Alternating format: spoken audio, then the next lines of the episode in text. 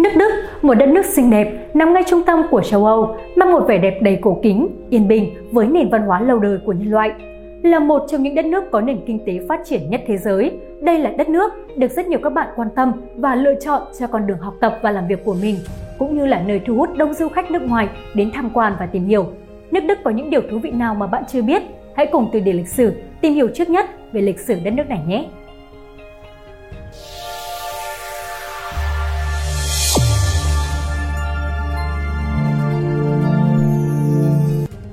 Cộng hòa Liên bang Đức là nước ở Tây Âu, giáp Áo, Thụy Sĩ ở phía Nam, giáp Pháp, Bỉ, Luxembourg, Hà Lan ở phía Tây, giáp Séc, Ba Lan ở phía Đông, phía Bắc liền với biển Bắc và biển Baltic, diện tích 357.050 km vuông, dân số tính đến ngày 26 tháng 11 năm 2021 là 83 triệu 893.616 người, theo số liệu từ Liên Hợp Quốc, chiếm 1,06% dân số thế giới.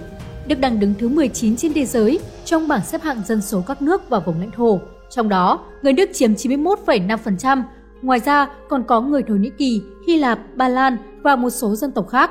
90% cư dân theo đạo tin lành, dòng Luther, số còn lại theo Thiên Chúa giáo La Mã. 77,45% cư dân sống ở đô thị, 22,55% sống ở nông thôn. Ngôn ngữ chính là tiếng Đức, thủ đô là Berlin, khoảng 3 triệu 700 nghìn người, Đức là nước có nền kinh tế công nghiệp phát triển đứng hàng thứ ba thế giới sau Mỹ và Nhật Bản. Tổng sản phẩm quốc dân GDP đạt 3.806,06 tỷ USD năm 2020 theo số liệu từ Ngân hàng Thế giới. Tổng sản phẩm quốc dân tính theo đầu người là 45.724 USD. Đồng euro là đơn vị tiền tệ của Cộng hòa Liên bang Đức. Người German là một trong những bộ tộc thuộc chủng tộc Audia đã sớm sinh sống ở vùng biên giới phía đông và phía đông bắc của đế quốc Tây La Mã vào thế kỷ thứ ba trước công nguyên, xã hội thịt tộc nguyên thủy của người German đang trên đường tan rã. Suốt từ thế kỷ thứ hai và thế kỷ thứ tư sau công nguyên, người German đã di cư liên tục vào lãnh thổ của đế quốc La Mã khi đó đang trên con đường suy vong. Năm 476, đế quốc Tây La Mã diệt vong, chế độ nô lệ ở phương Tây kết thúc. Các bộ tộc German đẩy mạnh việc di cư và chiếm đất đai của người La Mã và lập nên những vương quốc phong kiến. Trong đó, vương quốc Frank do Clovis sáng lập là tiêu biểu nhất. Ông đã sáng lập nên triều đại phong kiến Merovingian. Vào thế kỷ thứ 7, triều đại Merovingian bị Pepenglun lật đổ. Pepenglun sáng lập ra triều đại Carolingian. Con của Pepenglun là Charlemagne đã tiến hành 55 cuộc viễn chinh, lập nên một đế quốc phong kiến rộng lớn, chạy dài từ sông Elbe, Tây Ban Nha đến sông Elbe của Đức. Nước Đức thời Trung Đại nằm trong lãnh thổ của đế quốc Charlemagne. Năm 814, Charlemagne chết, các con và các cháu của ông đã lao vào cuộc nội chiến tranh giành quyền lực làm cho đế quốc Charlemagne tàn vỡ. Năm 843, ba người cháu của Charlemagne, con của Louis Mô Đạo, đã ký hiệp ước Verdun chia đế quốc thành ba vùng chính, trong đó Louis xứ German được vùng Đông Frank sau này gọi là xứ Germany hay là Đức. Trong thời gian này, Đức cũng như các quốc gia phong kiến Tây Âu khác ở trong tình trạng phong kiến cắt cứ. Các lãnh chúa hoàn toàn độc lập, không phụ tùng chính quyền trung ương của hoàng đế. Triều đại Carolingian tồn tại đến năm 911 thì kết thúc, Đức chuyển sang chế độ các công quốc bầu cử ngôi vua và do đó nhiều triều đại thay thế nhau nắm chính quyền ở Đức như triều đại Franken, Hohenstaufen, Luxembourg, Habsburg. Năm 962, vua Otto I vĩ đại đã xâm lược Bắc Italia, lên ngôi hoàng đế ở La Mã, thành lập nên đế quốc La Mã thần thánh, còn gọi là đế quốc Germany thần thánh, gọi tắt là đế quốc thánh. Nửa sau thế kỷ thứ 12, do yêu cầu đẩy mạnh phong kiến hóa, cho nên bọn lãnh chúa quý tộc đã ủng hộ việc tập trung quyền lực vào tay hoàng đế Frederick I, biệt hiệu Barbarossa, tức dâu hung, thuộc vương triều Hohenstaufen. Đây là thời kỳ hùng cường nhất của đế quốc Germany thần thánh. Frederick I đã nhiều lần đem quân cướp bóc các thành thị giàu có ở Bắc Italia. Các thành thị này liên minh với giáo hoàng đã nhiều lần đánh bại hoàng đế Đức. Cả hoàng đế Đức và giáo hoàng La Mã đều muốn thống trị vùng Bắc Italia nên đã gây nhiều chiến tranh với nhau trong suốt 3 thế kỷ. Giữa thế kỷ thứ 12, bọn quý tộc phong kiến Đức mở rộng xâm lược sang phía đông nô dịch các dân tộc Slaver ở bên kia bờ Elbe và thành lập ra công quốc phổ. Đức còn mở rộng xâm lược vùng ven biển Baltic và vịnh Phần Lan đã gây xung đột với nước Nga, nhưng nhiều lần bị Nga đánh bại như trận năm 1410 tại Green. Đức còn bành trướng xuống phía đông nam, xâm chiếm vùng trung lưu sông Danube của người Slaver, lập ra công quốc Áo vào thế kỷ thứ 12. Từ thế kỷ thứ 11 trở đi, chủ nghĩa tư bản đã ra đời ở Đức.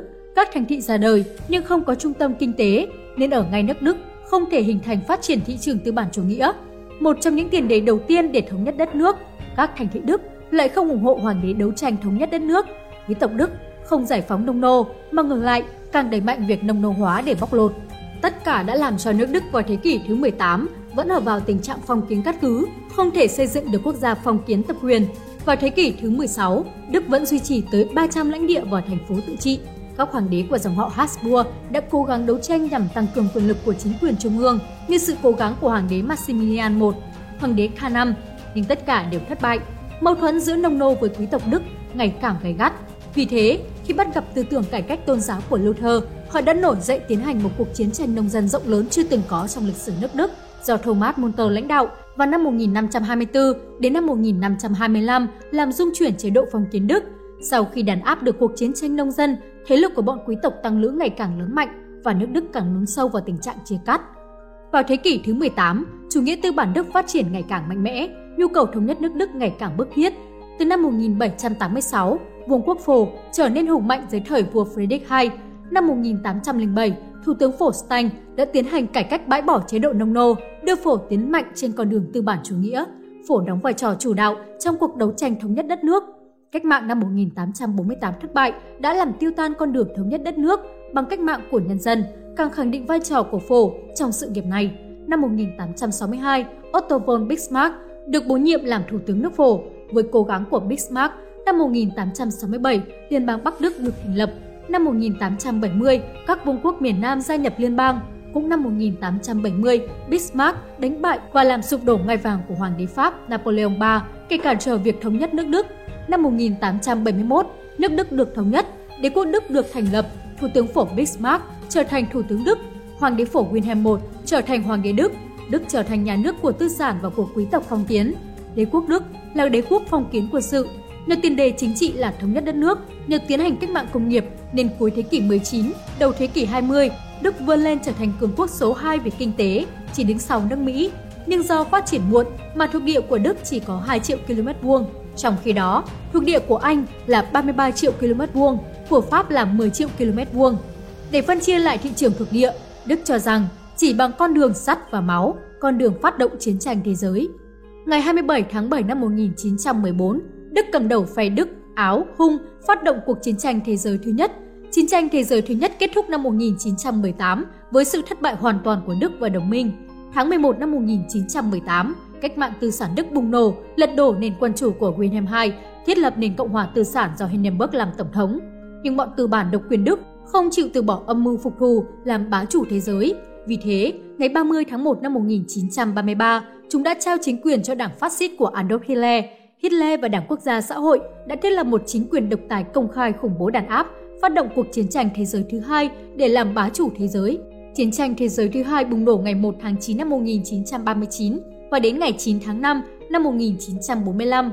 Chủ nghĩa phát xít Đức, Italia hoàn toàn bị Liên Xô và đồng minh tiêu diệt. Chiến tranh chấm dứt ở châu Âu với sự thất bại của Đức. Nước Đức bị quân đội Anh, Pháp, Mỹ và Liên Xô chiếm đóng.